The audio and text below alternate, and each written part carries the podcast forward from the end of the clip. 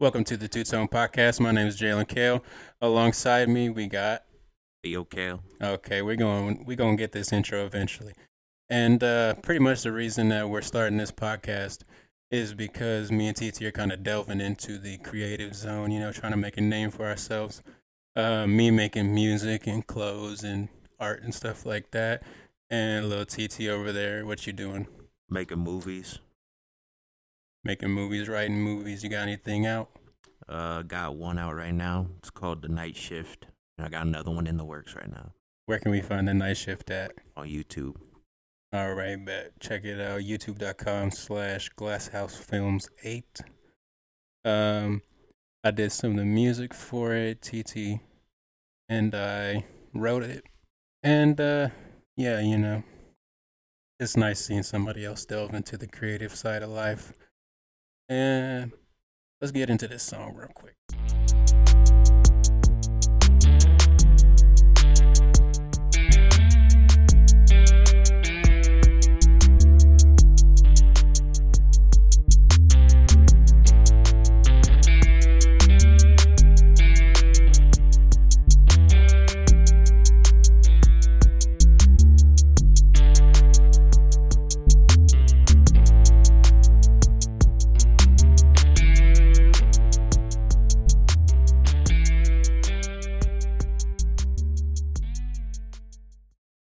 Right, so the Two Tone Podcast. You might be wondering why is it called the Two Tone Podcast, seeing as uh, we look the same, but uh, we are half Ameri- half American. We are fully American. My stupid ass. We are fully American, but we are African Americans, biracial. There you go. That's the word I was looking for. Two separate tones. Um, but yeah, pretty much starting the podcast, just trying to document our trials and tribulations into the world of media and music and film and whatnot, and the two of those together. But uh, TT, where you what you been doing recently? I know you uh, said you got the night shift out, working on the night shift, more of a horror film. Are you looking to stay in in that same genre, or are you looking to make uh make a leap to something different? Uh, as of right now, I'm gonna stay in the genre, but in the future, I hope to get out of it at some point. Now, what about the horror genre entices your focus? What's uh what's the the driving force behind making a horror movie? Uh, I just like horror films. Always have. What about horror do you like though? Uh, I like how a lot of the people that get into movies they like the horror they like the horror films because like say you want to become a uh, special effects person most special effects people get into special effects because they like horror films and so So it's pretty much just like the popularity of horror. Yeah Okay, that kind of makes sense. Um, but I also like like the different ways people can get scared. yeah, there are different. There's a lot of uh, variation within horror itself. You got like psychological. You got your your gore. You got slashers. You know all that kind of stuff. It is kind of kind of a broad spectrum of uh, possibilities that could happen within the movie. You know, but the the night house, the night the night house, the late shift. Goodness, I don't even The don't night even shift. Know, I don't even know what I was thinking. The night shift. What kind of horror would you say that is? Um, let's say it's a suspense horror, Okay, okay. psychological ish. It is a little psychological. That's how I would have described it. Um, when it comes to horror, I'm not really one for like more the the blood and gore kind of thing. I like a good thriller. What you think about a thriller? Thrillers are good. Um, the th- thriller and the horror genre are very, very close to each other. So you wouldn't you wouldn't necessarily categorize a thriller as a horror movie. There's Kinda- like very minute differences between horror and thriller. Like thriller, you got in thriller, it's more of what you don't see, and horror is more of what you see. But that's Okay, okay. literally the only difference. That makes a lot of sense. I'm about to say I'm just I'm usually not one for all the blood and gore and all that shit. I could I can give or take all that, but I like a good uh good a good movie that makes you think, you know. Yeah. But all right, so you said you got the night shift and you're working on another one right now. Yep. Uh, what kind of what vein of what's the genre we're reaching for with this one? Uh, horror genre still. Okay, okay. Uh, what kind of horror? It's a thriller slash psychological horror. Do you have a premise for it yet? Yeah. Let the people know a little bit. Uh, so it's based in the apocalyptic times. Um, and this guy get he breaks into a house trying to find supplies for himself. Finds a walkie-talkie, and he's switching through the channels, and he finds he finds a channel of people that are talking, and so he starts talking to them, but he doesn't really realize that it's just all in his mind, and it's there's people him making it's him making the idea of uh people being there basically that so aren't there okay, okay. I see what you're saying. Kind of like um, like a post-apocalyptic, kind of stuck in a, kind of stuck in a like a, like a house or something, or he's just like kind of in the middle of nowhere and he finds his walkie-talkie and then yeah basically okay, so he just starts talking to people, or he finds a signal that works or something. yeah Okay, okay. That could be interesting. Um onto myself. I know it's kind of an abrupt uh little it? transition There you go. That's the word. Um but yeah, into myself. My name is Jalen Kale, as I said obviously. And uh yeah, I've been making music for about um I'd say six or seven years now. I don't know. I started back in sophomore year of high school. That's all I remember. Uh, me and this this kid, uh, one of my friends, Kyle Baston, shouts out. Uh, we started a band called Lighthouse Landing with another one of our friends, Curtis, and we all continue playing through high school. And Kyle eventually moved out to Florida, so I was I'm still in Indy and I just been making music by myself ever since, you know. Um just released a new album, the Trash Can Collection. It's not really new, it dropped last year, but that's neither here nor there. Go listen to it, check it out. Uh link tree is scrolling down on the bottom there.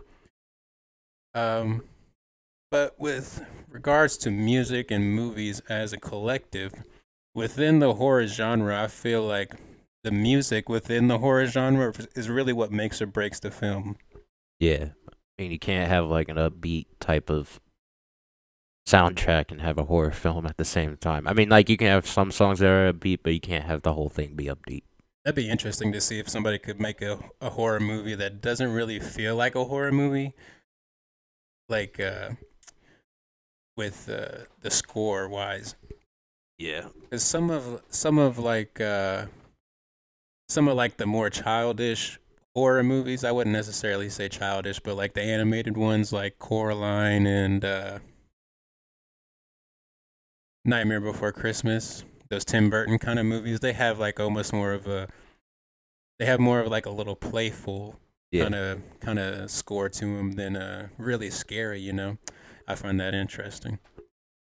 Um okay, so with regards to making movies outside of horror, what would you say would be your next swing outside of the horror genre? Um, Or what do you find most enticing outside of the horror genre? Not not necessarily that you have to make one, but what's another genre that really captures your attention? historical fictions. Those are pretty good. What's a couple historical fictions that you like? Um, there's one on Netflix, and it's about um. Jesus Christ, I forget what the name of it is. Here, wait, let me look it up real quick. Okay, so while he looks it up, I'm gonna tell you about a couple of my past albums. Um, so Kyle and I released an album, I believe sophomore year of high school, called Basement Tapes. He's the drummer. I did the piano and the guitar, and I think I think we went about half and half on singing that one. But uh, as I said, Kyle moved out, and then I released my first solo project called Fruit, uh, Fruitless Loops. It was like sophomore going into senior year of high school. I had, or no, it was senior year going into the next year after high school would have been Kyle's freshman year at college. Um, but he had given me his iPad, and so I started messing around on GarageBand, checking out what all I could do in there. Came up with a set of like six songs, I think, five or six songs, I can't remember. But uh, released that, and then I did my next full length album. It was it's called Wire Words Hard. Uh, again, did that on the iPad. Did that, produced it, edited all that wonderfulness. I did all the singing on that. But recently, I I just haven't had the motivation to get into live performance and all that stuff. So I'm kind of looking into uh, getting into uh, scores and video game music and stuff like that. I'm actually going to release an EP here soon uh, with some of more my more uh, video game type beats and stuff like that. So I'm I'm not quite sure what I'm gonna call it yet. You got the name of that movie, TT? Yeah, Hit us with it real quick. it's uh, it's called The Pale Blue Eye. Who's in that one? It's uh, I wouldn't. Uh, so it's based on Edgar Edgar Allan Poe and this guy, this like uh detective dude, Okay, okay. and Edgar Allan or so Edgar Allan Poe is in like the milit is in the military academy, and this detective dude trying to figure out uh there was a killing at some point in it, and the guy's trying to figure out um who killed him and like what the backstory is behind the killings and stuff. Is it from the perspective of Edgar Allan Poe, or is it? No, it's from the perspective of the uh, detective, but Ed- Edgar Allan Poe's part of it, Okay, interesting. and uh, it's on Netflix if you want to watch it. Um, What did you say it was? the Pale Blue Eye. Pale Blue Eye. Have to check it out. It's uh pretty pretty cool. I'm gonna say I know Sage likes historical stuff like that too. Might have to check it out. but- But uh, to this the the movie of the week you gave me, The Secret Window. What's that all about? All right, so Secret Window. That's based. That is a film about this writer, and he's right. He's written multiple books, and so it, at one point in the or during the film at the beginning, this guy comes knocks on his door, tells him that he stole his idea, and so they have this whole argument about how he never steals ideas. He's never re- he's never read uh, any anybody else's writings, basically, and so he's trying to prove that he's not he hasn't stolen anything. And while he's trying to do that, his wife and his, him and his wife gotten divorced before the film even starts. So they've gotten divorced. His wife's already dating another dude, and so his he's asking his wife if he can grab the um, book to prove that he didn't steal the dude's idea and that he wrote it himself.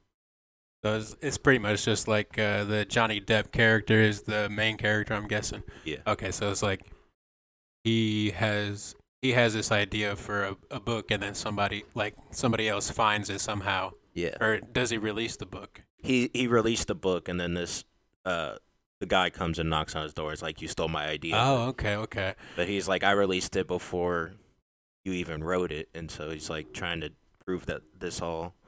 And during that, he realizes that the person that's came to him was a figment of his imagination and wasn't actually anything. It was just a character that he's created.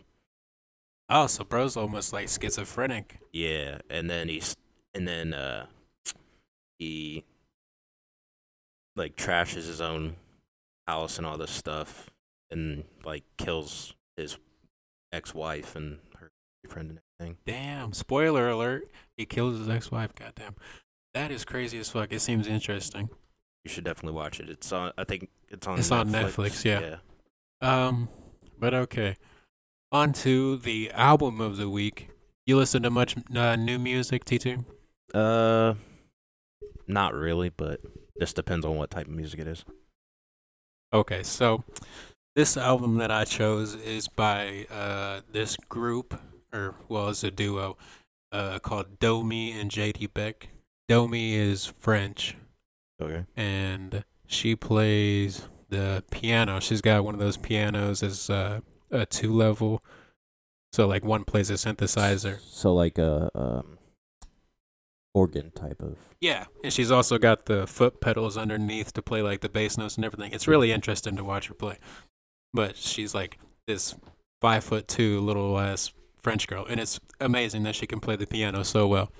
But she teamed up with this guy from the United States named JD Beck, and he's like this uh, really futuristic, like jazz musician. I think you would really get into their music because you like more of the like the older big band jazz kind of stuff. It's kind of like that, but it's only two people. So it's really interesting to see how they can create this such a full sound just between the two people. But Yeah. it's really interesting, like jazz fusion kind of stuff. Like the first time you listen to it, it's gonna be like, "What am I even listening to?" But then, you know, you sit down, you listen to it a couple more times, and you're like, "Oh, this is a fucking bop." Yeah. But um, yeah, go check out uh, Domi and JD Beck's new album. It's called Not Tight. Uh, wherever you find music, really. Um, but back into the uh, the creative process. So when you're sitting down to write a new movie, TT, what is one of the first things that you do within? So are you more of a sit down, get the script written out, sit down, get some ideas flowing, let it come to you? What do you do? Um, usually the ideas come to me before I even sit down. So I'll get the idea, and then once I sit down, I'll just start blocking it out, trying to figure out how to put it together and make it a film. That's a lot what I do with music too. Like I'll be sitting at work, just you know, slinging them chicken fingers as we do, um, and you know, just a little melody will pop in my head, you know, and sometimes I'll even just hum it into my phone, record it real quick, just so I don't forget it, and then come home and see what sounds would would make that melody even better, you know. But uh, with regards to writing, I feel like I have always I've always been like a decent writer. I I wouldn't say I'm great or nothing, but if you give me like a scaffolding for for the story to follow, I can I can most times make the story pretty decent within the middle. Yeah. So, what are what do you think is the most difficult part in writing? Do you struggle with uh, with just getting like a concept from your brain into the into the script, or do you struggle more with like making it look pretty in a in a sense? Um, more of making it look pretty. Uh, I do have a difficult time on trying to figure out how to end a film. Yeah, I feel like the ending of films really makes or breaks it because I can't tell you how many times I've like paid to go into a movie, and uh, the ending is just like, what the fuck even happened? I don't even Yeah. understand the movie. But yeah, it's more of a more of making it look pretty cuz in like in my mind I see what the story's about, but then I have all these like little details that I want. But it's hard to like put that on paper I can understand and that. like get other people to understand what I'm trying to say. Or yeah, basically all that. I'm gonna say, a lot of times in uh, like physical art, I feel like it's it's difficult to get what you had in your brain onto like the canvas and stuff like that. I feel like a lot of people struggle with that. They have like a really they have a sense that they're a really good artist and then they sit down and draw a giraffe and it looks like just a fucking stack of tires on a horse, you know. yeah. Um, but I just find it find it interesting the process of writing because I've always liked writing, but it's never something that I've really thought that I could delve into to make into a career. But now noticing now that uh, well not now, but me and Kyle have been making films for well not films, but little short movies forever. But we'd always just do it like off the cusp, you know, never really had a script unless it was one of Kyle's shorts yeah. but I always found it interesting the process of writing and the process of uh, getting a script together. That's kind of what I need to start doing. I need to start making films off the cusp and stop trying to punch out script after script after script. I just need to do what, like, just randomly one day, just start filming.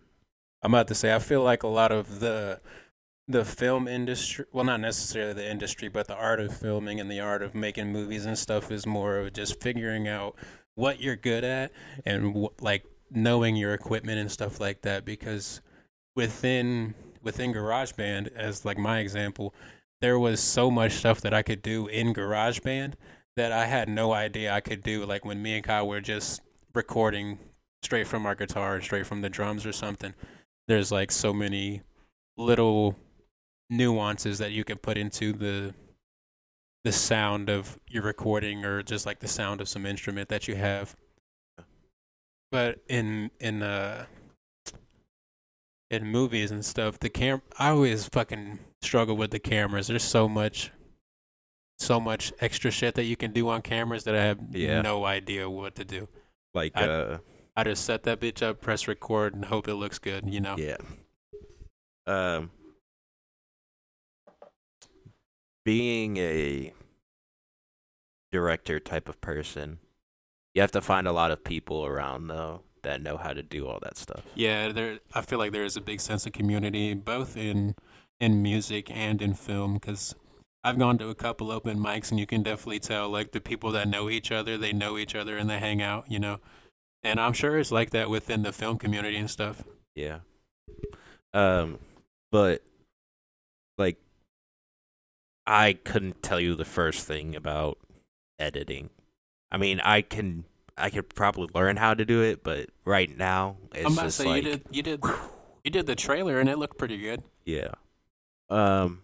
Also, like with, um, so if you don't know this, I am colorblind. So using LUTs, like how the light is on people, Uh huh. that is so fucking difficult. It's crazy. I never even had thought about that, but I see how that could be a little little difficult.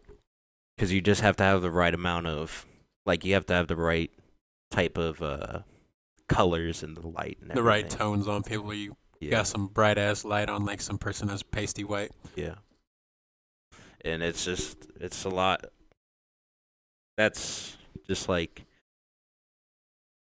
being colorblind and trying to mess with colors is not my Yeah, I, I could see how that is uh could be very frustrating. so that's why I'm I if I can, I'll try and find somebody that knows Have a little producer's assistant or a director's assistant or whatever. Yeah. I could see that. Um, so with um with the night shift, um, for those of y'all that don't know, me and TT work together. You know, at the fantastic establishment of Zaxby's.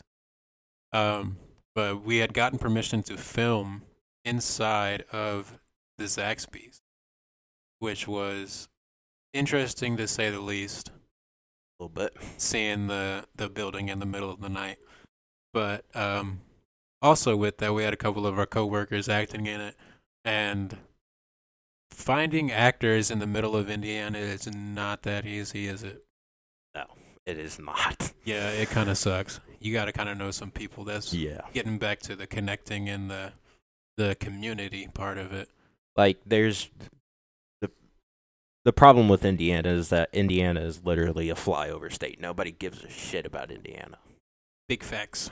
So you got people that live in like Florida and California, and they're the ones that are doing like all the acting and being in like movies and shit. Right. While people in Indiana, we're just sitting here eating corn every day. You know, I mean, corn do be good. it do be smacking, but after a while, you got to get out there. You know. Yeah, you gotta you gotta eat something else than corn. Um, but have you have you looked into um, like little uh movie what you call it uh like little movie festivals. I wouldn't even want to say festivals, but like where people bring their short films and stuff. You like know what I'm talking? the Indy Film Fest and all that. Yeah, I'm sure they have one for like Franklin at the Artcraft or something like that. Uh, yeah, I've I looked into it. Um, I'm I signed up for the Indy Film Fest uh announcements, so next year they'll send an announcement out to when I can put my film in and stuff. I'm about to say I think we released or you released the night shift a little bit It was like three days before they started doing the Indy Film Fest. Yeah, I'm about to say it was like right before it happened.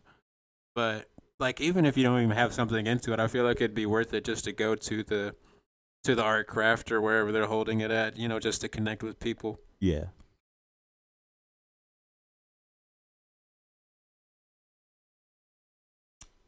But uh, yeah, Yeah. I'll probably go to one like next year or whenever the next one is. I'll I'm about to say I'm honestly it. not even sure when they happen.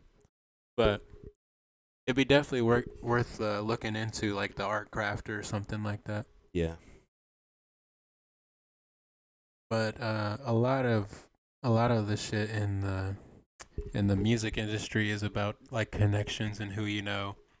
Because I can go and play some like an open mic, but if I don't know nobody that's there, they're not gonna really care about my spot in the in the lineup or what's going on around me while I'm playing. You know.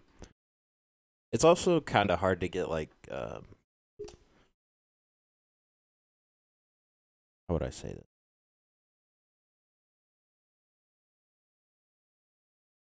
I want to say financial reinsurance, but like people to help with like To make it feel like it's worth making the movie. yeah I can understand that, but like in the beginning, I feel like most of it is really doing it for the for the love of making movies and stuff. Because like a lot of me and Kyle's, I don't even want to say me and Kyle, but Kyle's first movies and stuff on YouTube are just like little little stupid shorts or something. Like uh, Frederico, you ever seen? Yeah, check it out. check it out if you ain't seen it on uh on the YouTubes. I think he changed his name, but just type in Kyle Baston Fred Dash Rico. It's comedy gold. Um, back when me and him was like 16 years old. Um, but yeah, it's just like a lot of uh, a lot of day in the life, even stuff like that can really uh, boost your your confidence not only in what you can do with the camera, but like what you can do with editing and stuff like that. Because I guess you could pay somebody to edit your vlogs and stuff, but I feel Yeah. like it'd be more more beneficial to you to uh, to learn how to do that kind of stuff, you know. Yeah. And it's honestly not that hard. You did pretty good with the with the trailer and stuff. You just needed to have a little help with the timing, but that's all. And it it's never bad to get somebody else's opinion on something, honestly. yeah. Um. Also, I I was gonna I was gonna say something, but I just totally forgot what I was gonna say. The story of my life, child. Oh, I know what I was gonna say now. So, for any of you out there, just letting you know.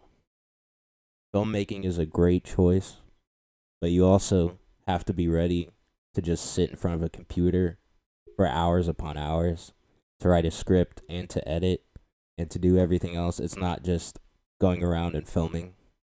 You gotta set up, you gotta do post, you gotta do everything. A lot of behind the scenes work. Yeah. A lot of these a lot of these YouTubers they just show you the filming part of it. They don't show you any of the backstory behind of how it got to that point. Right. That's what I always found so interesting about media, not even only in in YouTube and movies and stuff, but a lot of media is behind the scenes shit that you never see. Like I can't tell you how many hours I've spent on a on one song. Like I've I have songs in my iPad saved right now that I've literally spent like months and months just being like it needs something else. Yeah. It just it just needs something else, but I don't know what that something else is. And so it'll just sit there for months and months and then one day I'm like, "Oh my god, it needs a little ding at the end, you know?" Yeah. And it'll that'll just set it off and I'm like, "Oh, that's so good." A lot of being an artist is a lot of behind the scenes work. Yeah, it definitely is. A lot of uh I must say one of the things that I love about music is that you can take it like as slow as you want. Like no like as long as you're not dropping an album once every 17 years, you know, you can stay like semi relevant. Or not forcing yourself to drop one every month. Right. And I feel like there are there are artists out there that drop songs so frequently that I'm like this one wasn't even it wasn't even good Yeah. like you could have spent two more months and working on the next song or making this song even better But I kind of get where they're coming from because, like, the studios are like, we need to pump out this music so you can make more money. And it's like, i'm about to say that that's also one of the things that i love about being an independent artist is that i don't really have anybody on my back worrying about what i'm doing or how i'm doing or if i have a song ready to go next month or you know yeah. But on the other hand, a lot of the the promotion of your shit is also much harder because you don't have a label. So like, I'll only really draw like 100, 200 people a song. When like if I just signed to like some small record label, like I could get a couple thousand every month. You know, Yeah. it's one of those. What you saying? I was going to say that was that's the same thing with movies. Being an independent filmmaker and being a studio filmmaker, it's Yeah. the same thing. there it's it's a little discouraging at first you know like when you spent th- three months on a project and you got like 45 listens on a song i can't tell you how depressing that shit is but like i'm i'm gonna always make music. I love music. I love making music. I love i love the whole process so i don't think i'd ever stop. Like even if i didn't release music out into the public i don't think i would ever stop making music. It, it seems like such a, a cathartic uh such a cathartic activity to me. Yeah. Um. being just being a artist in any way is very difficult being an indie developer or whatever. And being in this like having a studio behind you pushing your shit for you to make you more money. Yeah, that's good and all, but I would rather make what I want to make than what they want me to make. Yeah, that's the other thing. A lot of, uh, I feel like a lot of uh, movie makers, like directors and producers and stuff, kind of get pushed into a certain direction in the industry. Yeah. Like you'll see, like with the whole, uh, who was the person that did the the newest Suicide Squad or whatever it was? Um, Uh, James Gunn or something like that. Yeah, wasn't so, something But like the whole the whole thing that happened with the whatever director that was, I think it was James Gunn. But how he pretty much was like blacklisted from the industry and then the fans were the people that saved him, you know, like they were like we want him to make this movie. You know, whatever happened, uh, I don't know the the ins and outs of it, but um, there's a newer movie out called The Whale. The main actor in that film, I forget what his name is. I've heard a lot of controversy around this. Some people say they love it, some people say they hate it. I don't I mean I still haven't seen it. But the, the I don't know what he what the main actor or the main character, the main actor in that film. I don't know like what his whole backstory behind everything was, but I heard that he was like blacklisted from film for a long ass time, and then people were like, "We want him to come back." Oh, so he's blacklisted before the whale. I think so. Yeah, Interesting. that's what I heard. I don't. Isn't the whale on Netflix? Um, I have. I don't know actually. I think it is. I think Sage said she watched it the other. They said they watched it the other day. I'm honestly not sure, but I've heard a lot of controversy around that. I don't even. I've never even seen the main actor from that. What else was he in?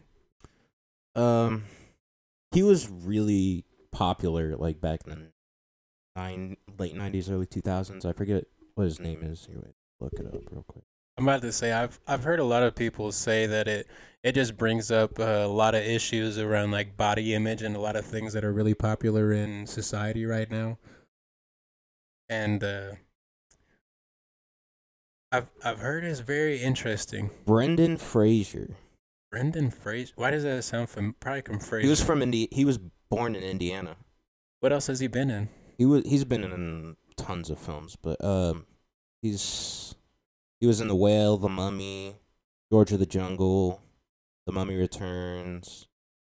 Let me see a Uh, picture of him. Like in the whale, is that actually him or is he wearing a fat suit? He's he's. I mean, he's gotten chubby, but I I saw that like behind the scenes they put a fat suit on him, but he's gotten a little chubby. I would imagine also. it's a fat suit because that would be ridiculous to take on for a role.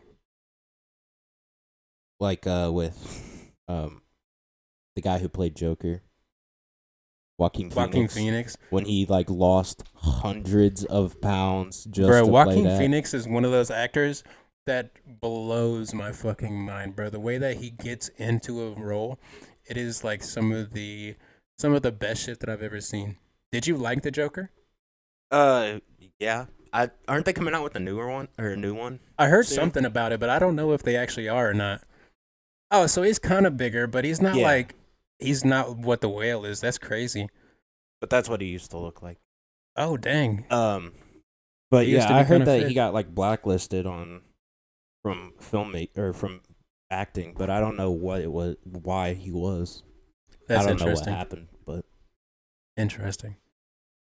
I'm about Yeah. to say I I don't even really know anything about him honestly, but all right. Hot take: one actor I can't stand, hit me with it. Dwayne the Rock Johnson. I can understand it honestly. I feel like I feel like or all of John Cena. is John Cena really in any mo- any movies these days? He was in uh Peacemaker. I don't think I've seen that one. Is it a movie or is it a TV show? It's a show based on uh the Suicide Squad. Interesting. I don't think I've seen that one. But yeah, he him and The Rock, I just they just I can't stand them. I'm about to say I feel like most of the Rock's movies are just kind of him uh him making the movie just to make that money because you know he's gonna make so much money off of a movie, no matter what it is. But the what irritates me is that most people like there's so many actors out there that are pushing to be in major films, and then The Rock comes in, and it's just like, oh, it's Dwayne The Rock Johnson. Let me sign him. Yeah, it's just him and Kevin Hart in some movie. Yeah, I mean, I I like Kevin Hart, but Dwayne is just he. Ugh. I can understand it. I can understand it. Um, a lot of a lot of his movies are him and Kevin Hart, which I find hilarious. The two of them, like even off cam, like off of the movie set, like in an interview or something, they're just fucking hilarious together. Um, one Kevin Hart movie that I love. Oh, I got to sneeze. Right along. Ride Along. yeah, I'm glad you knew it. Oh, I'm so glad you knew it. But yeah, Ride Along is one of my fucking favorite Kevin Hart movies. It is so fucking funny. Him and Ice Cube. Didn't they make a Ride Along too? Uh, I think so. Maybe. I don't know. But um, Ride Along was fucking hilarious. That's hilarious as fuck that you guessed that first. um, but while we're talking about Kevin Hart and comedians and comedy, what is one of your favorite uh, comedy movies? Comedy movies. Hmm. Are we talking like specifically comedy or like it has comedy in the movie? Or it's funny because it's so bad. A movie that's branded as a comedy. Um shoot. I haven't seen that many comedies that I can remember. Oh my god, okay. So I'll go first then while you're thinking. My favorite comedy of all time is RV with Robin Williams. I watched that movie so much as a child. I can literally like quote that entire movie. It is one of my favorite movies of all time. I love Robin Williams as an actor and I love him as a comedian. He is is one of the funniest dudes that I've ever seen on camera and it and it fucking kills me. Robin Williams, his uh there's a lot of his movies that I've seen. But Mrs. Doubtfire, RV. Um, wow, that's but there's so many are the choices. There's so many choices, but Flubber, Blubber was a good movie. Flubber was a banger. Um, Hook, Hook. Oh my God, Hook is so good. Night at the Museum. Was he in that?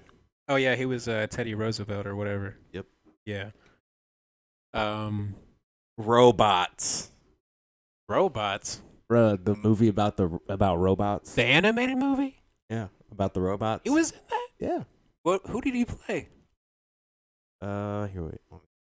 That's hilarious. I never even knew he was He in that movie. Fender Pinwheel. No, he didn't, Yeah, bruh. he That's did. fucking fried. Oh my god, the more you know. That's hilarious. Do you do you listen to much stand up comedy? You follow many comedians? Uh, I don't. Not really. That's pretty much all I follow is uh comedians podcasts and stuff like that. R.I.P. Robin Williams though. Oh god. But um, apparently he was in Jumanji too. I think he was in the original one. Yeah, the first one.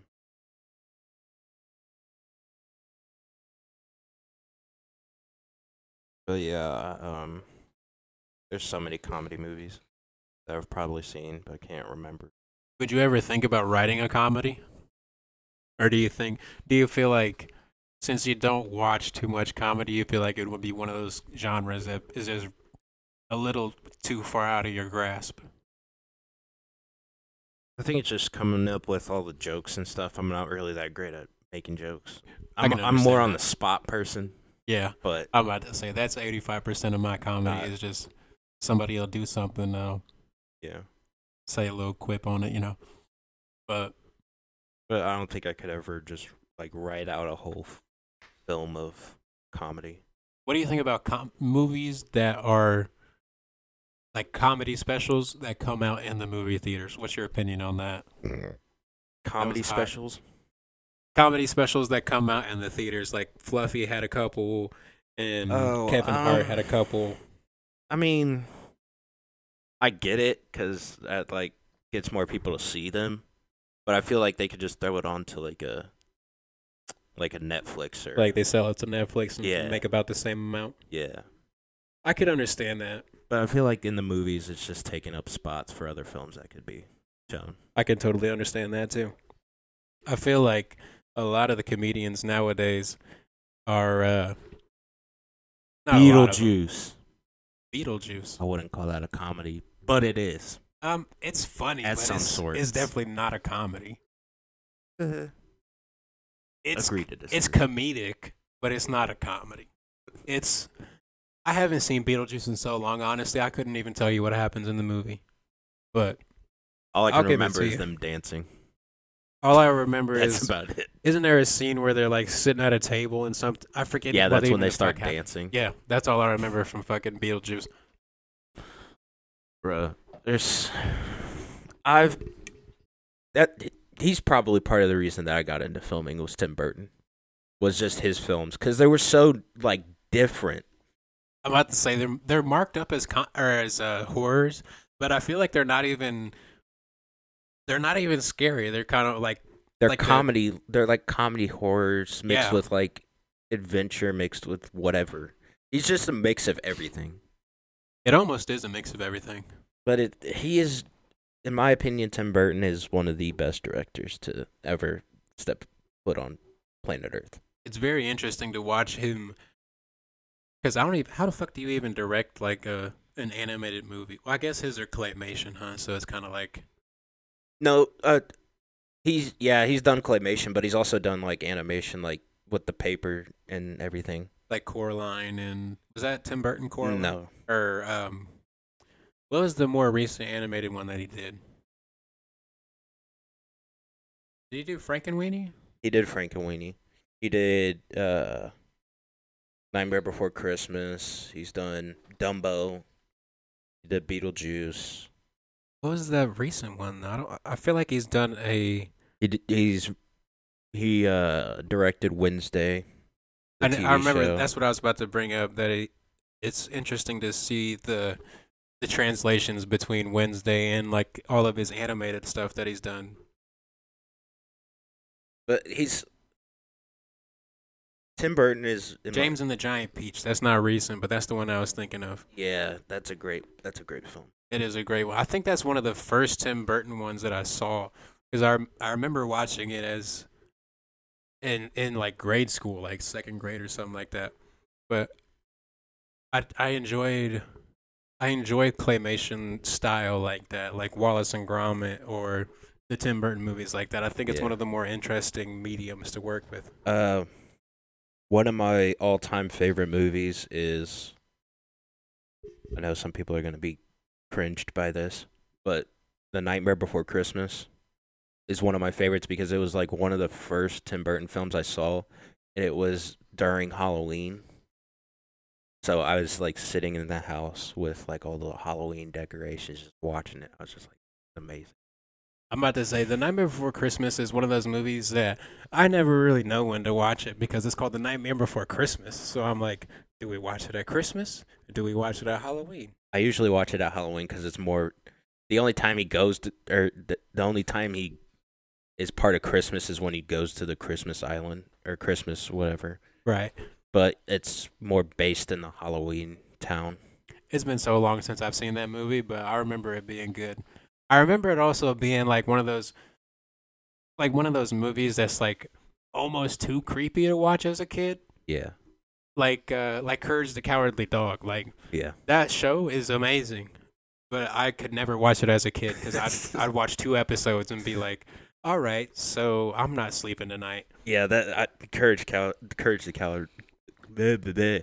courage the cowardly dog was a show that I would like watch half an episode on when I was a kid.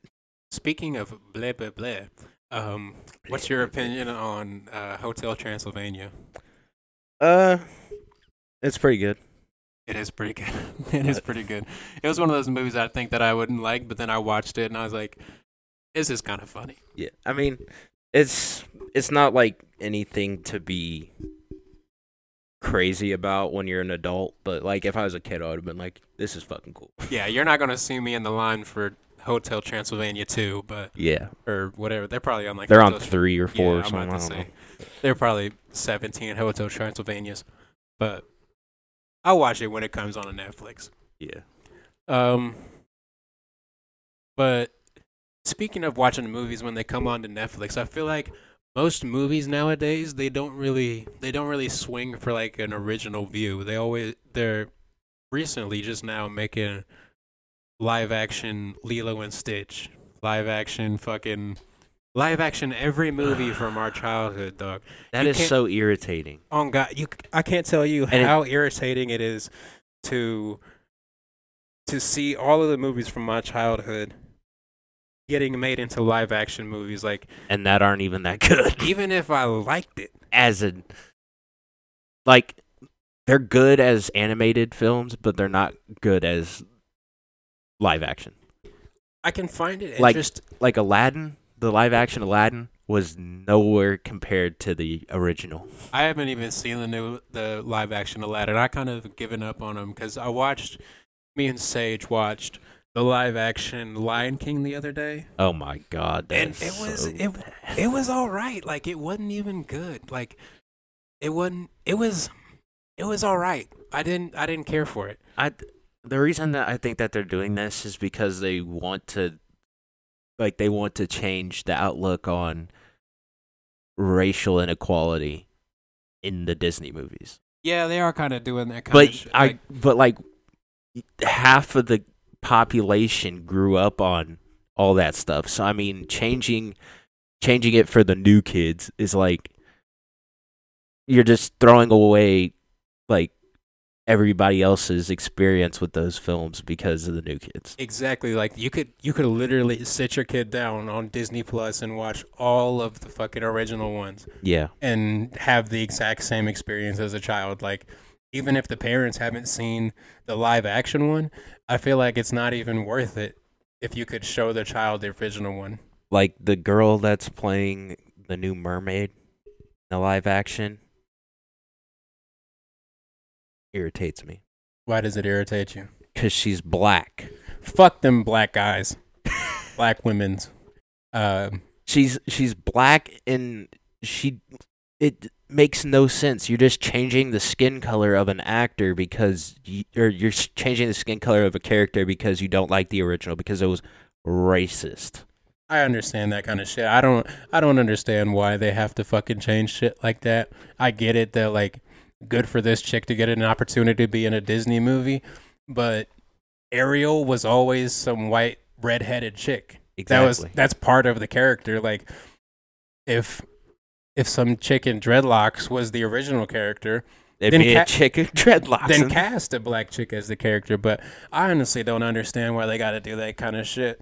Just being woke in the movies now is yeah it's gotten to a point where it's where it doesn't even make watching movies fun anymore it doesn't I'm gonna say it doesn't add to the story at all. It's just another Yeah. contentious point to have somebody be pissed because the Ariel is black. You know, like it's just something that people have to have a opinion on. like I get it, yeah, we need to stop racism in this country, but Oh yeah, all that shit is valid and everything, but it's just in film. It the film was made to break boundaries. Was made to just say fuck this. I want to do what I want to do, and I want to make what I want to make.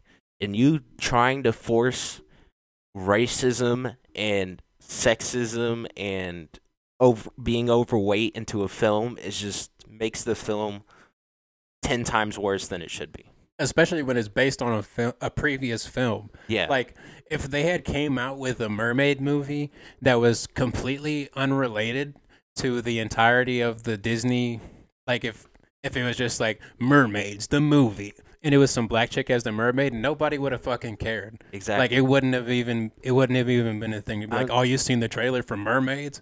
You'd be like, "Oh, it looks okay." But since it's it's the Little Mermaid, everybody's to have a fucking opinion about it. I'm just irritated with all this wokeness and like, cause yeah, wokeness. We need this. We need that. We need to stop racism all that shit. But you're putting it into art when art was meant to push boundaries and like, it's like comedy. Like people hate Dave Chappelle because he's racist. It's Dave Chappelle. He's he's a comedian. That's what his job is: is to push the boundaries I'm about to say a lot of, of times in, being a lot of times in comedy, inappropriate. Yeah. A lot of times in comedy, it's knowing that you shouldn't say something and then saying it anyways. Like Exactly. the reason why, like, I have no problem with coming up to you and being like, "You fucking bitch ass, beep beep beep beep beep." I'm a, I'm a, Yeah. you know what I'm Yeah, saying? yeah, yeah. That that hard R. Yeah. I hit you with it. It's because I know I shouldn't be saying it, and that shit is fucking funny just to see everybody else's look and be like, "Oh my god, did he really just? Did he really just say that?" Exactly. But outside I- of comedy, but- I feel like it's there is a, a time and a place to be woke and to be fucking civil rights, you know, hoo ha, you know, flist up in the air. Yeah. But I feel like they're just kind of taking a syringe and fucking injecting it into everybody. I I heard that uh they're also moving it into like candies and stuff. Cuz there was supposedly like a whole pack of M&Ms. Like there's a whole pack that's just branded as like green and brown M&Ms. I was like The is female character M&Ms, Yeah. that's fucking hilarious. I was like what the fuck is this? You're literally just ruining a childhood because you want to fucking put some stupid ass racism it's always got to be something. bullshit. That's fucking fried. I haven't even seen that. it's so dumb. That is hilarious.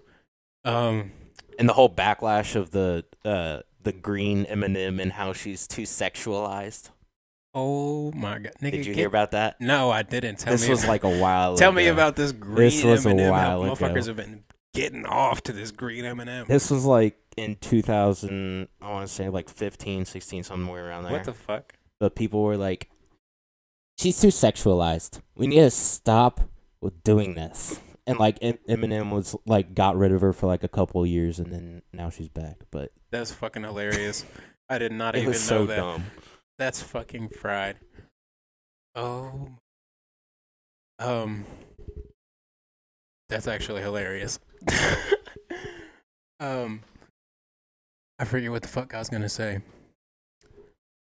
Um. I really don't know what I was gonna say. But I also hate people that destroy history because of it, I can because of racism that. and all that shit. Yeah. Like when mm. they were tearing down like all the statues to like famous generals and shit.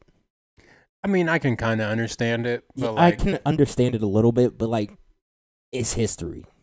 it's history. But you know, fuck the white man, as we say. So fuck the right half of myself. Fuck the right half of myself. Um, but, uh, but yeah, I really don't remember what the fuck. Oh, have you heard the thing about um the Bud Lights? No. Oh, the how they were like supporting like They gay put the rights or uh, whatever, and the trans women on the on the yeah, the I heard the cans of Bud Light. That shit is crazy. It's just I mean, get your brand deal, get your money, but I don't understand it. It it didn't seem like the company that that matched up with with uh, supporting a trans activist. you know what else? There's something else that irritates me. Hit me with it. It's gonna be the last thing, and then we're gonna wrap this hoe up. The reason for Hmm. or the um the Black Lives Matter movement and everything, What about it? The people that were running that, and how much money they took away Yeah, from Black Lives and everything. Yeah, yeah, yeah, yeah. Um, Not I, not trying to not trying to throw some heat, but come on now. Uh, okay. The official stance of the Two Tone Podcast is that we believe Black Lives Matter. They do. Um, but the organization of Black Lives Matter is monetarily based, so I'm not going to support that. If you're making money off of motherfuckers rioting and legislation and shit passed, I'm not cool with that. Also, Black Lives Matter. All lives matter. Everything matters. But don't bring it into art. Stop that shit. Let us just make our art. If you don't like it, you don't like it. If you like it, you like it. It's it's art. It's Mm, meant to push boundaries. tell Stop 'em. stop pushing your shit on us. Okay? Mm. We're artists. We make what we want. Let me do what I'm to do because I'm to do it anyways. Exactly. Fuck your mother. Fuck your brother. Thank you for watching the Two Tone Podcast.